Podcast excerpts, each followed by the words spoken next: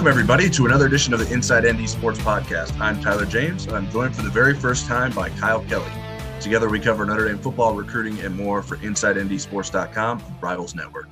With a lot of recruiting and baseball coverage this week, I couldn't get on the same schedule with Eric Hansen, but we still wanted to deliver a podcast for you. Um, and it's a perfect time for Kyle to make his Inside ND Sports podcast debut because recruiting season is in full swing. Uh, for those who are unaware, Kyle is our lead recruiting reporter for Inside ND Sports um, and has been working for us for a handful of months now. Um, the Irish are hosting camps, official visitors and unofficial visitors all June long. And the news of the moment, of course, is Thursday night's commitment from 2024 quarterback CJ Carr. Carr is the grandson of former Michigan head coach Lloyd Carr. He's a six foot three, 180 pound prospect from Saline, Michigan and Rivals ranks him as the number three pro style quarterback and number 2022, or excuse me, number 22 overall in the 2024 class. Uh, Kyle, you've seen CJ Carr throw in person a couple times now, and as recently as Sunday's Irish invasion. How big of a recruiting victory do you think this is for the Irish? I, I think it's massive. Uh, you know, first off, uh, the thing that really sticks out to me is when they were able to land this commitment. I mean, they're still a year and a half from the early signing period beginning in the 2024 class. So, I, I mean, this is going to be huge for Notre Dame from a recruiting aspect. And this is something that CJ Carr mentioned to me, you know, on our phone call uh, before he made his commitment public. He, he said that one of the primary just reasons he wanted to lock this decision in was to begin recruiting – Notre Dame's 2024 class. And I think you're kind of seeing that similarly to Ohio State right now with uh, Dylan Raiola, who committed in the 2024 class. He kind of shared the a similar sentiment, and and following him on social media, he's very active uh, in recruiting both the 2023 and 2024 classes for Ohio State. Uh, with CJ Carr, I mean, he literally told me he's like you know, as soon as they give me their their list, I'm going to be reaching out to every single one of those guys, and, and I certainly think that's going to be uh, his mindset moving forward. I kind of one thing I that really stands out about CJ Carr is I first met him in Obetz, Ohio, at uh, Fortress Obetz, which was the Under Armour uh, next camp in mid March and he was wearing a Wisconsin beanie, which I thought was a little ironic because obviously he's the grandson of Lloyd Carr, the former Michigan head coach. Both his parents went to Michigan, and you know, uh, doing my research on CJ, I talked to him afterwards, and the first question I asked him, I said, "You already know you're going to get it, uh, but why could you see yourself in a Notre Dame helmet instead of a winged helmet?" And he he immediately said Tommy Rees. And for the last, you know, three months, I think that relationship between the two has really strengthened, and that is kind of what has propelled CJ's commitment to Notre Dame. In, in terms of watching him throw, um, I think there's a lot of lot to like about him. He he's got a really good frame. Uh, rivals list him at six three. Uh, already 180 pounds. I think he may even be a little taller than than six three. That's kind of just judging off uh, seeing Jack Larsen's six three height at the Irish Invasion. But I think CJ, he's uh, you know he's already got a, a really good frame. I mean, this is a kid that has only started pretty much one season at at the varsity level in high school through 28 touchdowns, only four interceptions last year. Uh, the one thing when I was watching some of his highlights that stuck out is he he throws well on the run. And I, I think when looking at CJ Carr, you didn't really expect him to be some like incredible athlete, like compared to some of these other uh, top high school recruits in, in, the class. But he he was re- really creative on the run. I thought that that was unique. But I, I really think just the most important recruiting part of this for Notre Dame is just when they're getting him in the class. I mean, there, there's so much time left to recruit. Uh, I mean, he's the third commit in the class. I most of the 2024 guys probably haven't even thought about a commitment yet, and now Notre Dame has got Carr locked in. Yeah, I, I, it was fun watching him Sunday at the camp. going through the various drills that Tommy Rees puts quarterbacks through and stepping over bags and moving side to side and then throwing to a target, which is usually just a guy standing there.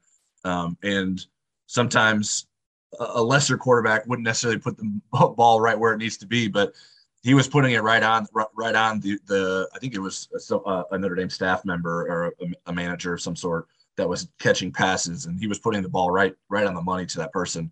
Um, that person didn't have to to take a couple steps one way or the other or, or jump to catch the pass very often. It was it was right at at uh, that target when CJ was throwing in the various ways that Tommy Rees was asking him to do it. And I don't know what CJ's normal routine or workout is, but I I can't imagine it's exactly the same as what Tommy Rees was giving him. So it was sort of like this is Tommy Rees putting him through this uh, procedure maybe for the first time, and he sort of didn't really flinch at it and was doing it very well. And then obviously that sort of ex- exp- extended to the one-on-one reps that he was doing with the wide receivers and tight ends and running backs at the camp.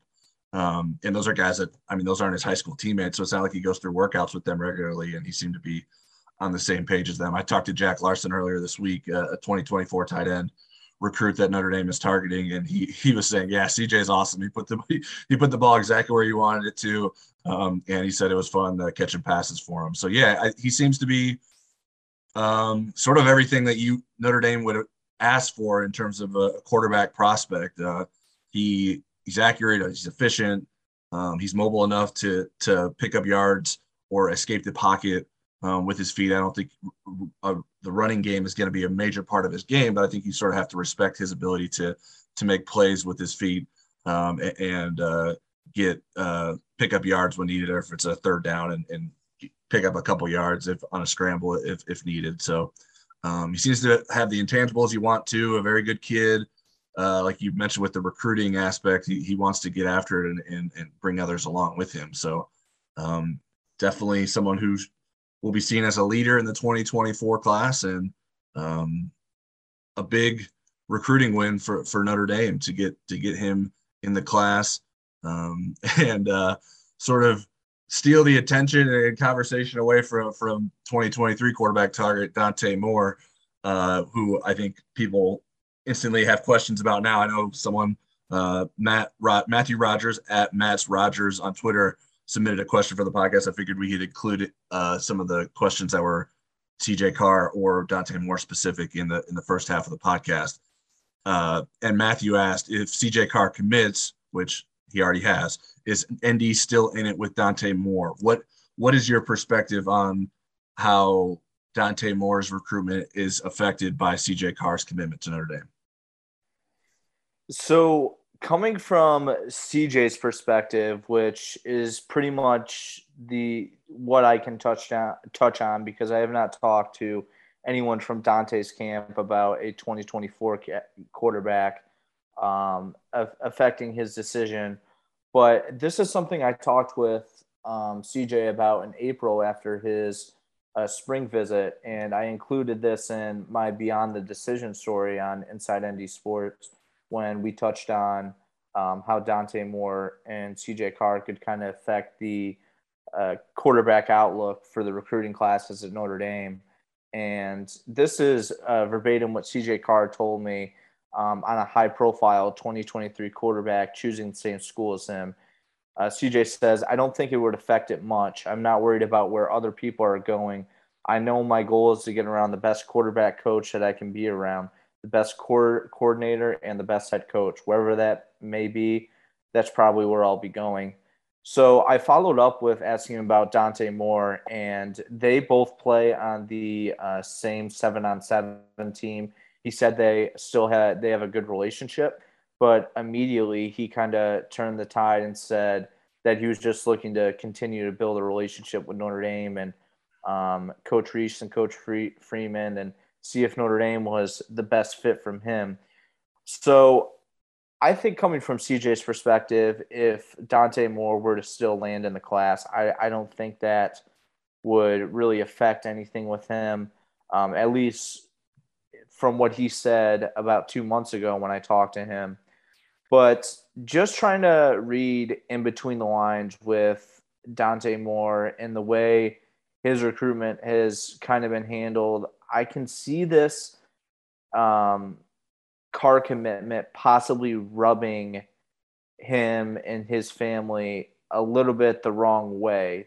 Whereas, you know, Dante is pretty much taking this approach where he has been the guy, you know, in, in his recruitment. I mean, he's really stretched this out much longer than I think many people have have expected. I think probably much longer than what Notre Dame would have would have liked, which is why I think they're all in on CJ Carr right now, and you know, very comfortable with him uh, coming in the class, regardless of how it affects Dante Moore. But you know, I I, I think this uh, you know it, it's probably mostly spe- speculation for now with Dante Moore until we hopefully hear from him uh, in Las Vegas uh, at the uh, the camp out there. So hopefully we can get a little bit more clarity then. But just kind of looking at it from you know the outside looking in, I, I am a little bit worried to see how CJ Carr's commitment affects Dante Moore. I, I don't necessarily think this is going to be something they're thrilled about. And I, I I'll be looking forward to see, you know, how he kind of reacts to this this weekend. Yeah, I mean, I, I it certainly I don't think it's going to make Moore's recruitment any easier, but I mean, from my perspective, I think it's foolish to think that any of the other schools recruiting Dante Moore are just going to get some scrub in the 2024 class if they get Dante Moore. They're going to be going after top quarterbacks in the 2024 class. Um, so I, I, just, I think, I mean, we obviously want to hear from Dante what his perspective is. I mean, he has the right to believe whatever he wants to believe or, or uh, have that impact him how, whatever way he wants to. Um, and like you mentioned, we, uh, Rivals hopes to speak to Dante during the seven on seven tournament in, in Las Vegas this weekend. Um, so we will ho- hopefully have some insight from Dante um, later this week on Inside ND Sports. Uh, it, I think, pa- patience is sort of the, I think, is what needs to be had here, both from Notre Dame side and from uh, Dante Moore side. They need to sort of just like, okay, is this really that big of a deal? Like you mentioned, there Notre Dame went all in on CJ Carr, but they've been all in on Dante Moore previously. And um, I mean, Notre Dame wants to be the best it can be, and it needs to get the best quarterback it can get in every recruiting cycle. It shouldn't. It shouldn't say, okay, CJ, we got you, so let's uh, we're gonna we're gonna lower our bar in the 2023 class because we think you're so good. I just don't think that's a winning recipe. Notre Dame has has landed big time recruits before, and they don't always pan out, and so that's why you need to have as many of them as you can get um, on an annual basis. So I, I, I just think that things need to play out here. I don't think anyone should be making any decisions right away. Um, now, maybe that's not what happens. Maybe some people, uh, whether it's Dante or Notre Dame, decide, hey, we're we we we don't exactly like where things stand right now, um, so let's move on. But I, I just don't know. Like, I mean, Michigan, for instance, uh, Rivals national recruiting analyst Adam Friedman just logged a future cast for 2024 quarterback Jadyn Davis to Michigan, and he's just as highly uh, ranked and uh, sought after um, as CJ Carr is. So, I mean, that's not to say that Dante Moore was going to end up at Michigan if that doesn't happen. Uh, Texas A&M, Oregon, LSU are all going after him. I, I just, I just don't expect those teams to to sit on their hands. Now, maybe they tell him that and get him in the class, and then they go after their next quarterback. Um, but I just feel like that that I would I would like to think that Moore's camp would be a little bit would be wise to that and, and understand that that's how the process is going to work. And I, I just don't think that um, the 2024 quarterback should impact the 2023 quarterback um, because at the best programs in the country, it's not going to. Um, you're going to have to come in here and compete and um, get a spot. So we'll see how it all plays out. But I, I think Notre Dame still needs Dante Moore, and uh, we'll see how he feels about Notre Dame moving forward. Uh, another question we got from Twitter related to CJ Carr was from Rhino. Or actually, it wasn't from Twitter, it was from the Insider Lounge. Rhino1134 asked, How much of an effect could CJ Carr's commitment have on the skill players ND is going after in the 2023 class? I know you spoke to that a little bit already, Kyle, but do you think that CJ will be able to make an impact with with the wide receivers or running backs or um, that that kind in the 2023 class of Notre Dame still going after? Oh yeah, there's there's no doubt about it, and I mean, obviously, he's already touched on this, uh, talking about his decision and why he wanted to go to Notre Dame is to start building this recruiting class. And, you know, he already has a group chat with uh, Jack Larsen, Cam Williams, uh, Williams, a 2024 receiver, Rivals 250 guy, close to the Rivals 100 actually, and you know one of the best receivers, not only in the Midwest but in the entire class. And obviously Jack Larsen, one of the highly sought after tight ends for Notre Dame, maybe one of the top guys on their board. Uh, they all camped together at the Irish Invasion on Sunday, and just watching them all interact, you know, they seem to hit it off really well. And they already have a group chat, and from what I'm told, that uh, CJ Carr is already recruiting the heck out of both of those guys, and that's not really a surprise given their standing with Notre Dame and also the talent that they have, you know, going into their their junior seasons. And this is kind of something I, I began to see at the uh, Under Armour camp in, in March with CJ Carr. He had linked up with Nicholas Marsh, uh, another highly rated four star wide receiver in the class, uh, who comes from River Rouge, Michigan. And, you know, him and CJ kind of knew each other a little bit, being from the same state. But, um, you know, those two, they, they immediately had a great connection at Under Armour camp. I, I was really impressed by the the chemistry they had right off the bat, which I think is something that you've obviously touched on from seeing on Sunday with guys that he really hasn't played with before. So I, I definitely think, without a doubt, that CJ Carr's presence is going to help add, you know, to the offensive uh, skill players on, Notre Dame's roster for the 2024 class. Uh, another guy that I think could be really interesting is Ryan Wingo, who is a five star, you know, a top five player in the class overall, the number one wide receiver. I talked to him a a couple weeks ago, and he's a kid that's really interested in Notre Dame. Uh, Notre Dame is recruiting him very hard already. Chansi Stuckey um, went down to visit him during the May evaluation period. I believe Tommy Rees was down there as well. So they've already made a big priority on him, and I think that it just just in that recruitment alone, having CJ Carr already in the class could potentially play a big role. They also had uh, Bradell Richardson on campus, who I believe is a like a top 40 prospect in the 2024 class, another highly rated four star from Tampa, Florida.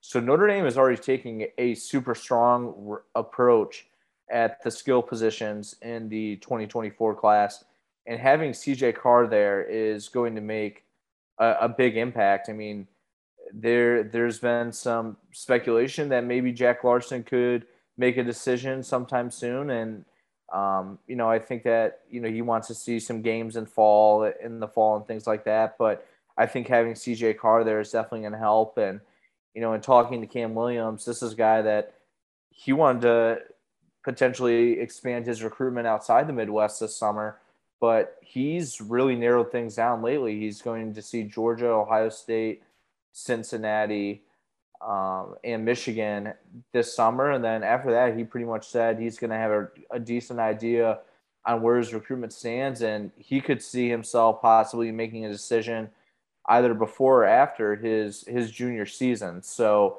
I think Notre Dame's already in a great spot for him. For him.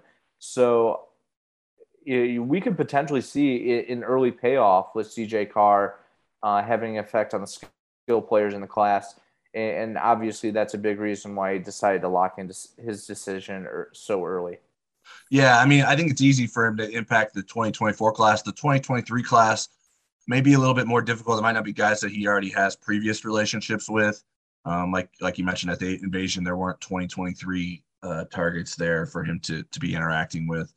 I, would be interested. I don't know. I haven't talked to CJ. I it wouldn't. it would be beneficial for him to maybe get down on campus uh, for one of these official visit weekends for that Notre Dame has coming up. I don't know if that's possible for him with his personal schedule, but um, to to meet some of those 2023 wide receivers that Notre Dame is recruiting, um, because I, I, think I do think there's a chance he can make an impact there. I mean, I, I don't think it would be as big of an impact as if Dante Moore um, join Notre Dame's class because I think just people that are in the same year will have that that kind of impact. But certainly, I mean, the the the 2023 recruits would, would be still willing to to answer CJ Carr's text messages and and, and have a relationship with him as well if if that's uh, something he engages with. So I think there's a chance that he could impact the 2023 class in addition to the 2024 class. Yeah, I, uh, what? Oh, sorry. I just want to give one final note on CJ Carr that, I mean, he he's a super personable kid. I mean, a, a lot of the recruits, you know, they they speak very highly of him. I know Cam Williams did um, Nicholas Marsh has in my conversation. So I, I, would not be surprised to see him uh, connect with 2023 guys, even there that they're a year older than him. I, I think that he's he's going to make a, a, big impact regardless of where where he's at year wise. And um, I, I think that's another reason why Notre Dame felt so comfortable taking him this early on in his recruitment, despite like maybe a little bit of lack of experience um, only starting one season. Obviously, the intangibles are there, the upside is there, but I mean, his personality is off the charts. He comes from a great family.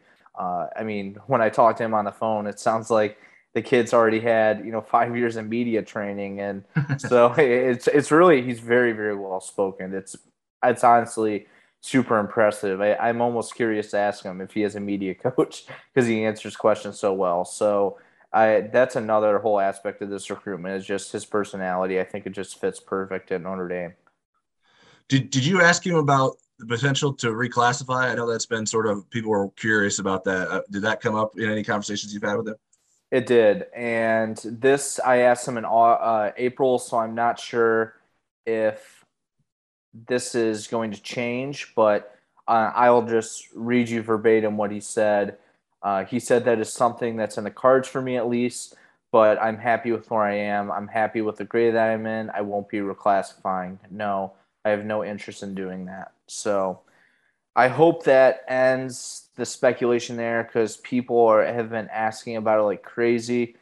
Uh, I mean, obviously things can change. There's a long time from now, uh, even to the 2023 signing period, but I don't expect him to reclassify.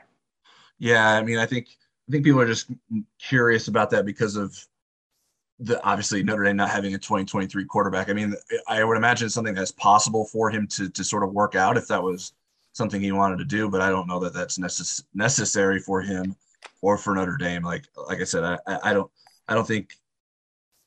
I mean, for, to me personally, like I, I mean, if, it were my kid, like I would be like, no, it take it, take advantage of your senior year of high school like that. I, it, it seems kind of crazy to me that people would skip their senior year of high school, but um, I, uh, I mean, it's certainly feasible. Like it's not impossible to happen, but I don't know there's any sort of indication that that's in the works right now. So, um, like you said, things could change, but um, that's not uh, exactly what we're expecting right now. Uh, commitment isn't the only news for Notre Dame this week. The Irish added a commitment from three-star offensive guard Joe Otting on Tuesday, and we're expecting Notre Dame to receive another pledge on Friday. Uh, first, what, what are your thoughts on Otting as a player? Yeah, just my first impressions of him, just looking at pictures, is he he looks like a little smaller. Like he, he has a thinner frame. Um, Rivals has him at 270 pounds, six foot four.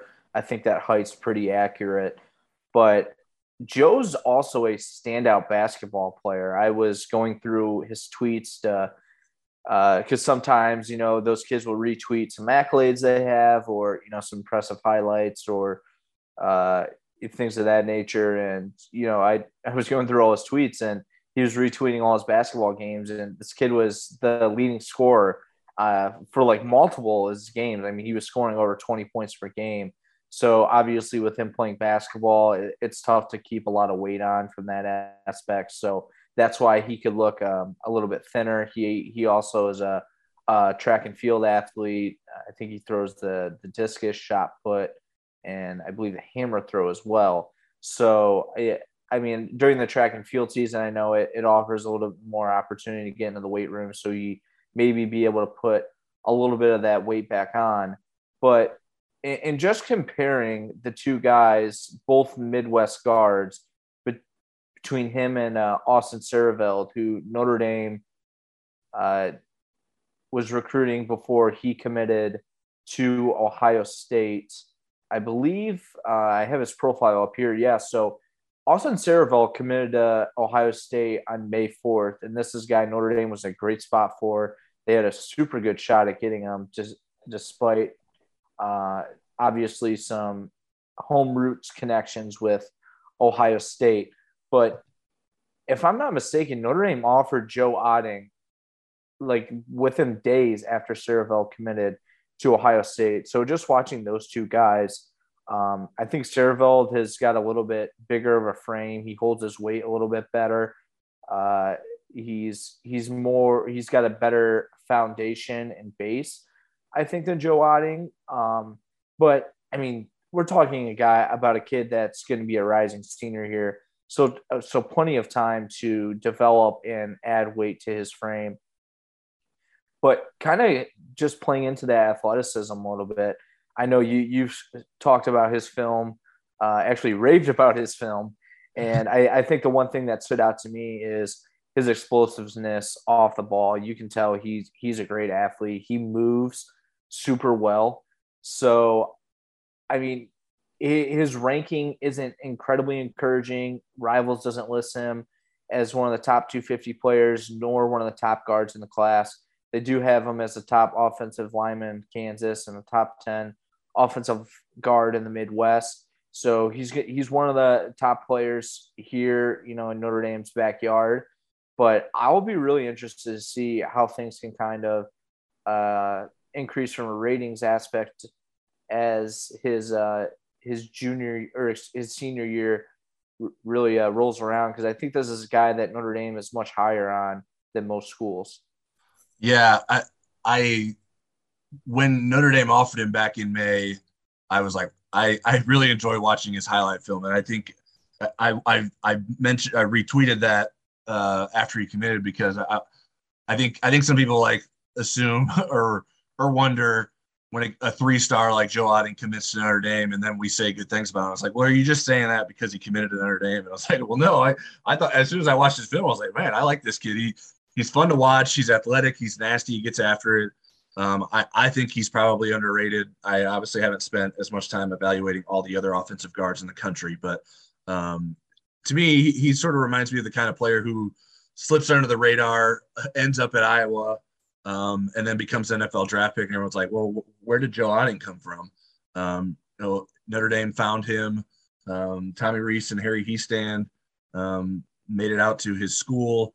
Um, and I think I think it's a, good pickup for Notre Dame. He, like you mentioned, he's not among the top 30 offensive guards on rivals, but um, if I had to guess, I imagine that will change in the future as as we sort of as the rival staff continues to reevaluate recruits and, and pays maybe more attention. I don't know that uh, Kansas is an area that that we spend a ton of time in as a rival staff, but uh, I, I, I just think he he's the kind of player that here Hiestand. I, I understand why Harry Hiestand likes him. Like you mentioned, he's explosive off the snap. Um, the nasty streak that he plays with is something that you really like, and I just think he is a prospect that can be really molded into what uh, Harry Hiestand wants his offensive lineman to become. So I think it's it's a good pickup. I, I don't think anyone's going to be like, this is the most important guy in the class or the most important offensive lineman in the class, but um, I think he is a valuable asset to Notre Dame's recruiting class. And uh, um, I wouldn't let the three star rating, which he's currently the only three star commit in Notre Dame's class of 14 commits in the 2024 class or 2023 class. Uh, so he, he's currently the lowest rated in the class, but I don't know that that's where he ends up or necessarily where he how his career plays out either. Uh, lastly, before we get into more questions from listeners, um, I wanted to talk a little bit about the official visitors that Notre Dame has coming in over the next 10 days uh, two big official visit weekends. Uh, uh, of those visitors, and we don't have to name all of them. If you want all that information, you can certainly read and subscribe to Inside ND Sports, where we always have a running visitors list on the Insider Lounge. Uh, of those visitors, who do you think are the most important for the Irish to impress in the next 10 days or so? Uh, do, do I get in trouble if I say all of them? I mean, this this is an impressive group that they have on campus uh, this weekend. I think that these are guys that there's a, a lot of competition in their recruitments. And, you know, honestly, just to make things easy, I'm just going to go one by one real quick. I know Jaden Ausberry, linebackers coming in. He has connections at LSU and Auburn, also likes Michigan. Notre Dame's in a good spot for him. Uh, Caleb Downs, he another super competitive recruitment. He, I think Notre Dame's official visit maybe came as a little bit of a surprise, but he was back for the spring game. sounded like he had a good time. It sounds like Alabama and Ohio State may have uh, made a strong play, and Georgia has really, really hung around for him as well. So I his recruitment is highly competitive, but I, I don't think Notre Dame can be counted out there with Marcus Freeman and Chris O'Leary. Rico Flores Jr., a top three, Ohio State, Notre Dame, and Georgia. I, I know Rico Flores, I mean, he literally tweeted out that, you know, Ohio State's going to be tough to beat, but I'm not exactly sure he's a take at Ohio State yet. Um, I think things could change if Carnell Tate wraps things up pretty soon and perhaps goes to Tennessee.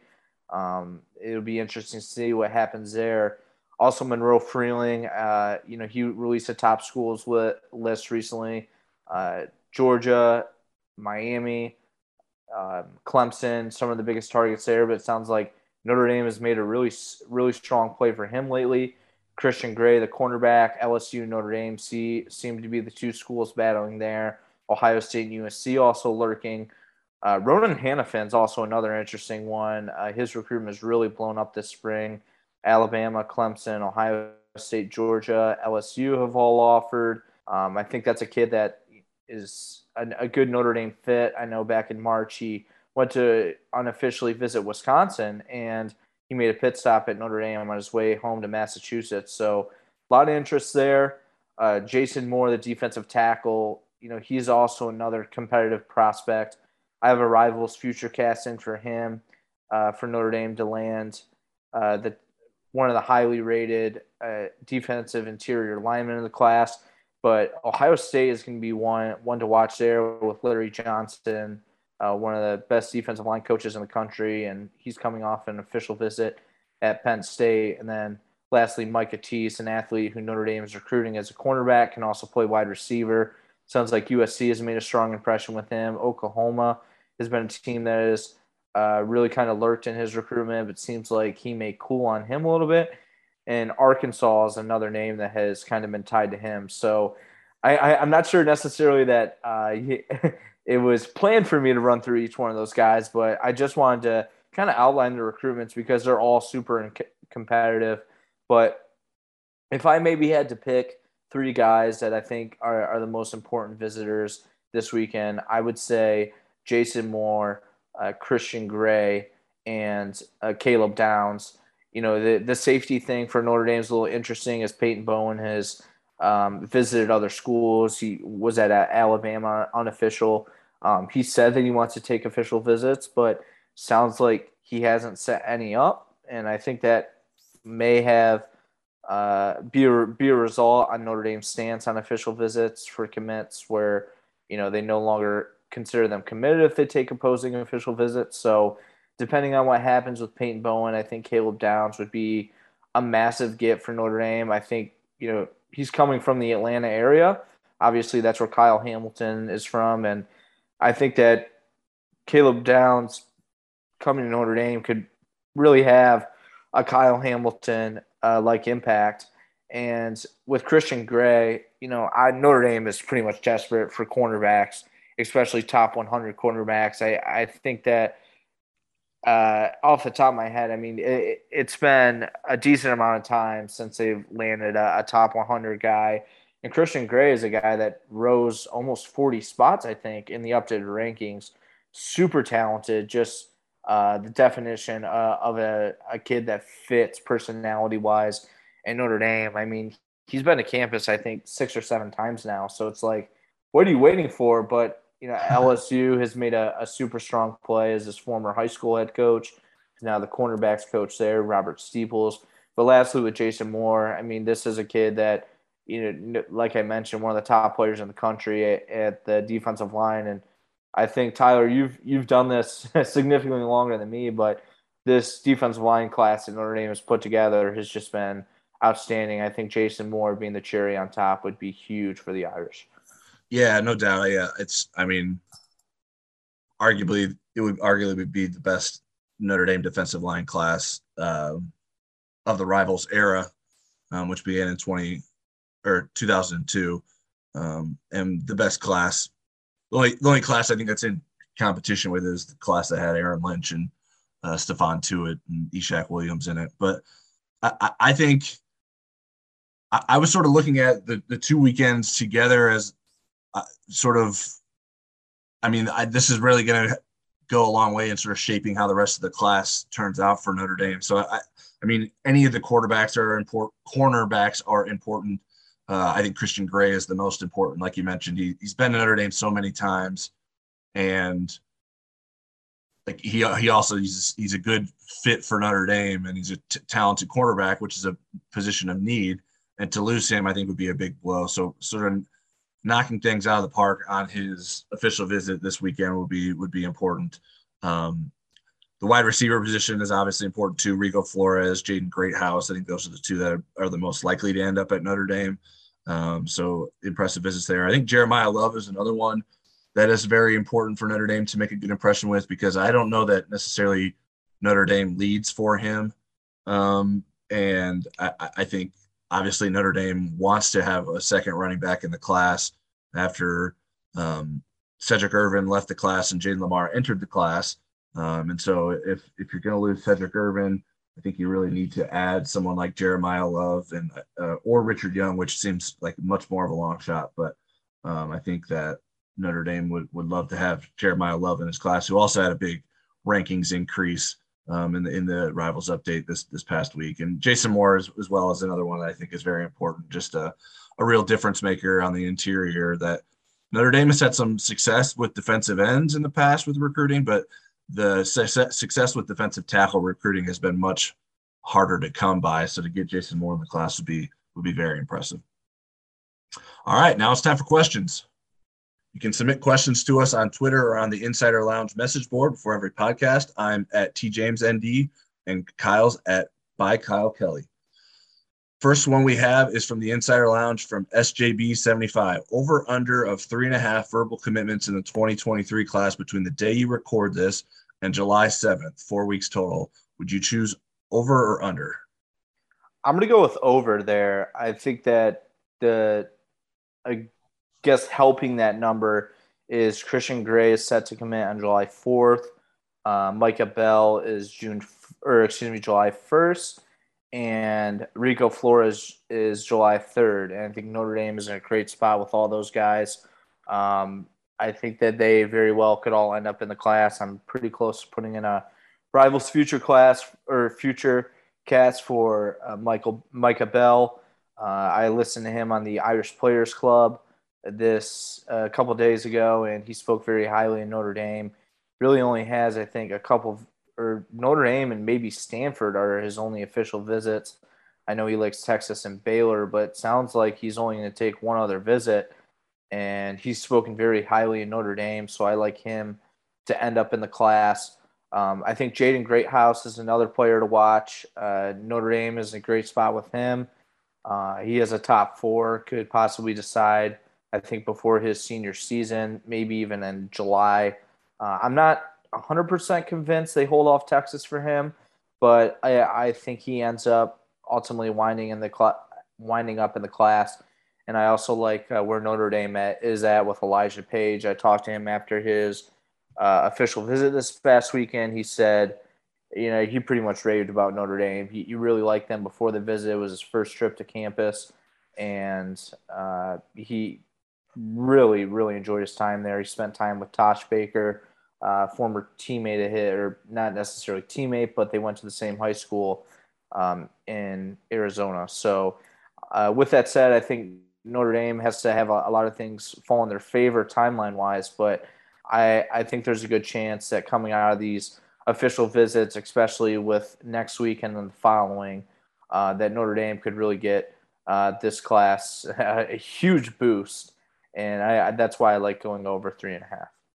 Yeah, I agree with you. There, there's enough guys that are ready to wrap up their recruitment before July 7th that I think Notre Dame is in a good position with. Now, I don't know that everyone you listed is necessarily going to end up in Notre Dame's class, but I think they have a pretty good chance at most of those guys. So um, I will go over as well. I mean, we could also get someone that we don't necessarily have a, a locked in decision date for make a decision before July 7th because this is a time where kids want to get their decisions out of the way um, and sort of uh, relax going into their senior season. All right, next question is for Marie Biafore at Biafore underscore Marie. On a scale of one to 10, 10 being a sure thing, one being no chance, what is your confidence level on the following recruits? And we'll go one by one here because uh, Marie listed a number of them. Um, let's just go I, because there's so many of them, and we've talked about a lot of these recruits, recruits already. Let's just give the number, and I don't know that we need necessarily much explanation unless there's something that you feel really compelled to say about uh, a certain guy. Uh, first one is quarterback Dante Moore. Four.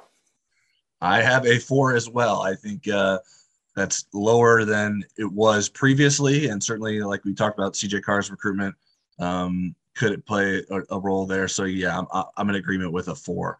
Uh, safety Caleb Downs. Five. All right, I went the other way. I went with a three. Um, I, I just think that the competition Notre Dame has there is pretty stiff. How about running back Richard Young? Two.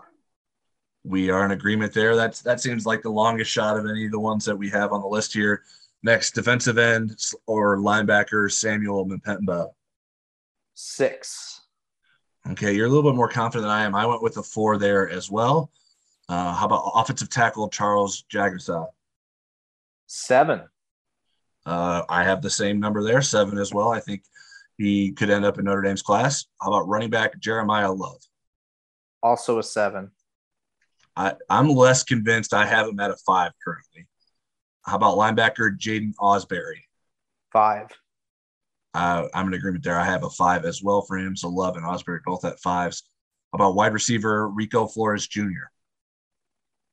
This is uh, one of my top ones, but I, I have a nine right now. Okay, wow, going going high there. I, I went with a seven, um, which is the second highest ranking I have or rating I have for any of these guys. So that's the same same level of confidence I have for Charles Jagusah. Uh, next is defensive tackle Jason Moore. Eight. All right, I have a seven there as well. How about cornerback Christian Gray? Seven. I am in agreement there with the seven. Cornerback Micah Bell.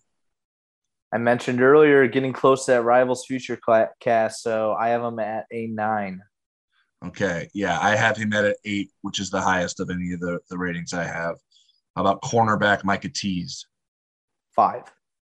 I have a five as well. And then lastly, athlete Ronan Hanafin. Boy, this recruitment has got a lot more competitive than I think many may have expected, but I'll put him as an eight for now. I have him as an eight as well. So a number of guys there that I think we have, we think we believe Notre Dame has a really good chance for. I had one, two, three, four, five, six of those guys with sevens or higher. Um, and I would, and essentially like the way I was thinking about sevens are guys that I think will probably end up in Notre Dame's class. So, um, so I think from that list, there's a lot of guys that could end up committing to Notre Dame, and certainly some of those guys that are lower numbers could increase after official visits this month. All right, next question we have is from at Jeff ND fan.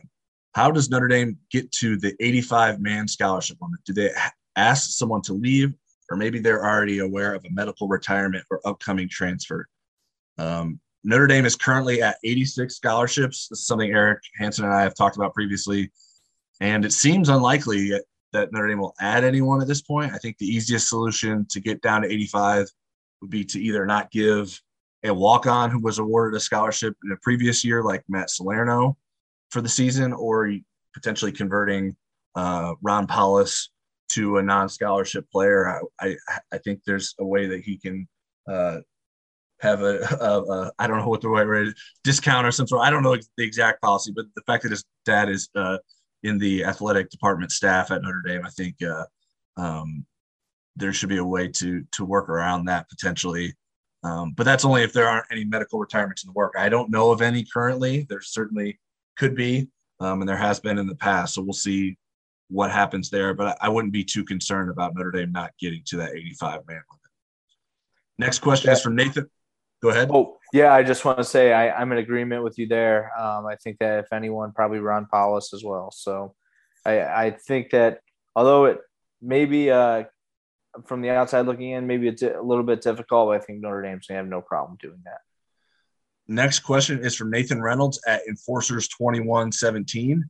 Is Notre Dame looking at any other wide receivers? I heard the guy from Iowa ended up picking Purdue. The ND was after, and that is correct. Charlie Jones is who Nathan is referring to. He indeed committed to Purdue. Um, I haven't heard anything uh, uh, about other wide receivers currently, and June worker workouts are already underway. The incoming freshman will be getting to campus soon. Um, so it just seems very unlikely to me that Notre Dame adds wide receiver at this point. I, I would never say never um, because the need is there certainly, but um, there just hasn't been a match in terms of guys that Notre Dame can get to come here and someone that wants to come here. So I think uh, it's looking like Notre Dame's going to be stuck with what it has at the wide receiver position going into the 2022 season. Next question is from Cheryl Russo at Cheryl R. Bunch of Numbers. Any updates on the injured players? Um, certainly, there are a number of injured players that missed time in the spring. Um, and Notre Dame, like I mentioned, is just getting back on campus this week. So hopefully, we start to hear more updates soon. I, have heard good things about where Jarrett Patterson is in his recovery. Um, I think Jason Ademilola, Cam Hart, Avery Davis are all in are all in good spots. I think they were making good progress. I haven't heard anything on Joe Wilkins Jr um, who obviously is dealing with the foot injury from the spring, uh, or Logan Diggs, who had the shoulder injury in the blue gold game. I think those are probably the two guys who I think could miss the season opener um, that are of consequence. Um, that's sort of my personal projection and, and, not necessarily something I've heard lately, like, hey, don't expect those guys to play. But I think those are the two that are the, the, the most questionable in terms of their ability to, to play in the season opener. Yeah, lots of good news with uh, Tyler Buchner as well. He uh, had that ankle brace on, missed a spring game, and saw him at the Irish Invasion. And if you are a subscriber to Inside ND Sports, you would have gotten this information on the uh, Insider Lounge days ago. But Buchner no longer wearing that ankle brace and seems to be walking plenty fine on that ankle. Yeah, that wasn't necessarily a surprise, but I figured people would would want to know. I didn't watch him yes. Walk any stairs, so I don't know how he's handling stairs, but uh, he seemed he seemed to be doing just fine. So that that concern um, is no longer there. Though it was a bummer that we didn't get to see him in the blue gold game. Next question from the Insider Lounge from BCND. Jack Kiser and Riley Mills are two front seven starters that I see as potential All America caliber guys in 2022, yet they are relatively anonymous outside of ND Nation. Kaiser, in my opinion, reads slash cleans up against the run as well as anyone, and Mills looks to have an outlier combination of strength and motor. Am I way off here? Uh, I think BCND is a bit off there at talking about them as potential All Americans. I think that's quite a high bar for those guys to clear in 2022. Um, Mills hasn't even been a starter yet, so there would be no reason for him to be on the national radar. Um, Jack Kiser certainly played a lot last year, um, and uh, I think it's more attainable for Jack Kiser, who I think had a good season last year and, could be used in some interesting ways by Al Golden. I'm certainly probably as high on Riley Mills as anyone. I was I was gushing about him last preseason after seeing him do some impressive things at practice, and he didn't necessarily match that during the season. Um, but I, I, still think he has a bright future. Um, but it would it would be quite the leap for him to jump into All American category, especially on the defensive line when you're playing with Isaiah Foskey, who would be a favorite to be a, an All American at some point. So for Notre Dame to have two All Americans on the on the defensive line, I mean that would be that would mean some good things for how the 2022 season played out. But uh, I think that expecting them as potential All Americans would be um, getting a little bit ahead of yourself. Next question is from at Do Carroll One. How many games lower is ND's hypothetical floor this year due to Marcus Freeman being a first year coach and the unproven kicking situation? Well, I think I, I'm a little bit more. Oh, well, I guess let me rephrase because there's a ton of people that are super high on Marcus Freeman. I think that the Fiesta Bowl was that was just crazy. Still thinking about that, the differences in the two halves, and uh, I I think Notre Dame their their floor this season. It, it, I really do think it's nine wins. Um, obviously, USC will be interesting at the end. Ohio State is going to be a gauntlet week one. And, uh, you know, Clemson is kind of a dark horse. I mean, they didn't really play super well last year, but, you know, Dabo Swinney is obviously an outstanding coach. Uh, and, you know, the last time they, they came into South Bend, that was a, a bloodbath. I mean, that was pretty much the the best game that uh, the starting quarterback DJ uh, Uiagalelei played. I mean, I think he threw for over 400 yards. Has to be a career high. I, I should probably check that, but I I'm pretty optimistic about Notre Dame heading into the season. I think the quarterback question and how Tyler Buchner or perhaps even Drew Pyne is uh, as a starter, and you know Buchner has to stay healthy as well. But I I think uh, just being an observer at practice and watching this coaching staff, I've been really impressed. I think keeping Tommy Rees as the offensive coordinator, who recruited uh, Tyler Buchner to South Bend, and obviously Rees is high on him.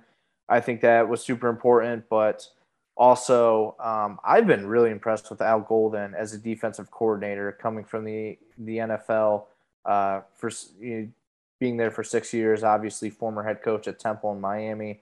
I, I just I I think there's a lot to like about what he's going to bring to the defense and mentoring Marcus Freeman as a first time head coach and kind of going uh, along with the special teams there. I mean, the kicking situation is obviously not ideal. Uh, the one full practice viewing that we got to look at, um, just from my recollection, there was nothing that was incredibly glaring. Um, but I wrote a story afterwards after talking to Brian Mason with reporters, and he said that um, it may become a situation where he uses uh, the kickers, you know, situation dependent. So, you know, some guys would you know, maybe kick for longer field goals or, you know, depending on the conditions, sort of things. And I don't think that's necessarily something you would like to hear. I think if you're going to have a kicker, it's kind of like a quarterback. You want one guy.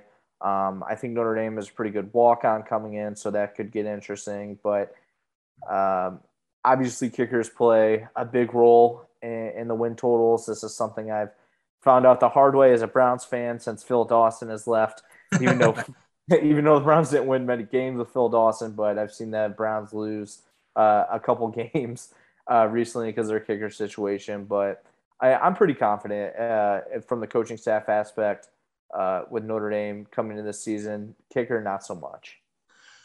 Yeah, so you said the floor, in your opinion, was nine wins. I I, I put it at eight and four, um, and sort of my logic was that the floor is, is potentially lowered by like two games um, by with the combination of Marcus Freeman and the unproven kicking situation. I think if Brian Kelly was the coach and Jonathan Doerer was the kicker, I, I'd, I'd be probably more comfortable saying the floor was something like 10 and 2. Whereas with the current situation, um, I, I'm predicting I would say the floor is eight and four. Now I'm not saying that's what I expect them to do. That's that's not probably that's like as worse as I would imagine they're going to do because I, I think the defense is going to be really good. There's certainly questions about the offense, um, but Marcus Freeman is inexperienced, and that could lead to ND losing a game it probably shouldn't lose, sort of like it lost a game in the Fiesta Bowl that it, it shouldn't have lost. So Brian Kelly had figured out how to avoid in the back half of his Notre Dame tenure those losses to teams that Notre Dame shouldn't lose to, um, but those happened um, probably more than anyone wanted um, at early on in his career. So I, I'm not sure that there's, for as good as Marcus Freeman is as a recruiter and a leader, I think there's going to be some a learning curve there for him as a head coach and a chance for the for Notre Dame to maybe slip on up on something where he maybe could have put Notre Dame in a better position. So, um, and obviously a close game, and I imagine Notre Dame's going to play potentially a couple of those this year. Could be could be swayed by um, an in- inaccurate kicker. So I, I still don't think like kicking. I mean, kickers can look terrible, and then all of a sudden, when it matters, make it when it matters. So like Jonathan Doerer wasn't always the most reliable kicker for Notre Dame, but he made some game-winning kicks, and that's I mean that's where he made the biggest difference for Notre Dame last season. Um, and so if, if Blake Grupe or Josh Bryan can do that for Notre Dame this season, then um, then that's that's what you need from them. Like obviously you don't want I mean, it's not ideal going into Ohio State without a proven kicker. Although I would say that Blake Grupe is, is probably more of a proven kicker than people are probably giving him credit for, but just because he's had we saw him miss in the in the blue gold game, but um, he was a he was a pretty reliable kicker during his Arkansas State career. All right, last question we have is from Derek Gerber at Gerb's Irish 02. I know we still have a little over two months, but who are your key players for Notre Dame to have to play their absolute best game in order to steal the season opener in Columbus? Boy, what a uh, a game for Tyler Buchner to potentially walk out as the uh, Week One starter. I mean, or walk in to Ohio Stadium as a, a Week One starter. I mean, I I have a, a lot of friends that went to Ohio State, and being from Toledo, I'm just kind of surrounded by Ohio State fans, and they are foaming at the mouth to play Notre Dame. And I think Notre Dame, there's a lot of excitement around that game. Uh, obviously, there's a little bit of a rivalry there. Marcus Freeman coming, you know, former Ohio State player. Obviously, James uh, Laurinaitis, graduate assistant, was f- former Buckeye. There's there's a lot of Ohio State connections at, at Notre Dame right now. So that I mean, the the storylines going into that game are, are just going to be incredible. I mean, Marcus Freeman's essentially his first game as head coach. I mean, the Fiesta Bowl obviously was, but you know, starting fresh and new season week one going into to prime time at Ohio Stadium. I mean, tickets for that game, I think you're you're not getting in there for under three hundred and fifty dollars unless you have a great great connection. But in, in, terms of players that need to play well, I think Buchner is the most obvious one. But uh, just watching Ohio State last year, especially in the bowl game to conclude the season, season, I mean, what C.J. Stroud and Jackson Smith-Njigba did uh, I think it was in the Rose Bowl. I mean, it was ridiculous. Uh, CJ Stroud, I think, is the best quarterback in the country as far as NFL draft prospect. Uh, obviously, Bryce Young won the Heisman, but I think Stroud is super impressive. And that Notre Dame, or excuse me, that Ohio State receiving core is just absolutely ridiculous. So, with that said, I think the secondary as a whole is going to have to play outstanding to slow those guys down. Um, and where Notre Dame can take an advantage is Ohio State has a lot of question marks on the offensive line. Um, they've lost some guys. They're uh, moving some guys around. Um, they have a new offensive line coach in Justin Frye. So I think this would be a, a big time game for Isaiah Foskey to get in the backfield. Know, CJ Stroud, um, not really seen as like a dual threat quarterback. I mean, he can move, but I think Foskey wrecking havoc will be huge for Notre Dame if they if they want to upset uh, Ohio State week one. Yeah, that's something Michigan was able to do when it beat Ohio State towards the end of the season, um, and uh, I, I, I agree. Like I limited myself to five players, and I very well could have just picked Notre Dame's top two safeties and top three corners, and, and been comfortable with that in terms of playing their best games. Um, but I, I didn't. I, I only picked three. I picked Clarence Lewis, Tariq Bracy, and Brandon Joseph from the secondary. Um, I think obviously Cam Hart needs to play well, but I think he has the potential to play well consistently. Um, and so I didn't include him on this group because I, I, think, especially with uh, Ohio State's receivers, some of the, the slot concerns are important. So that's a big reason Tariq Bracy made the list. Um, and then uh, the two other guys you mentioned, Tyler Buchner, uh, as the starting quarterback, as we believe, uh, needs to have a huge game. Um, and Isaiah Foskey needs to to wreck things for CJ Stroud, as you mentioned. So, I, not a lot of like. Uh, I mean, it's pretty straightforward. It's not like uh, like you need your quarterback to play well. You need to, you need uh, your secondary, your pass rush to to perform against what we expect Ohio State to be. So, um, for as many storylines and question marks that we have going into the game about how Notre Dame will perform, I think it's pretty obvious about who needs to perform well um, for Notre Dame to win that game. All right, that's it for today's episode of the Inside ND Sports Podcast. If you don't already, you can subscribe to us on Apple Podcasts, Spotify, Google Podcasts, and other popular podcast platforms. If you like what you hear, give us a star rating, leave a review, and share our podcast feed with a friend. We should have a couple more podcasts this month, and likely we'll record next week. And hopefully, we can get our schedules aligned to get Eric back on the show. Um, I imagine that will be the case. But thank you to Kyle for ably filling in. We'll certainly be hearing more from him. But until next time, stick with InsideNDSports.com for your Notre Dame coverage needs.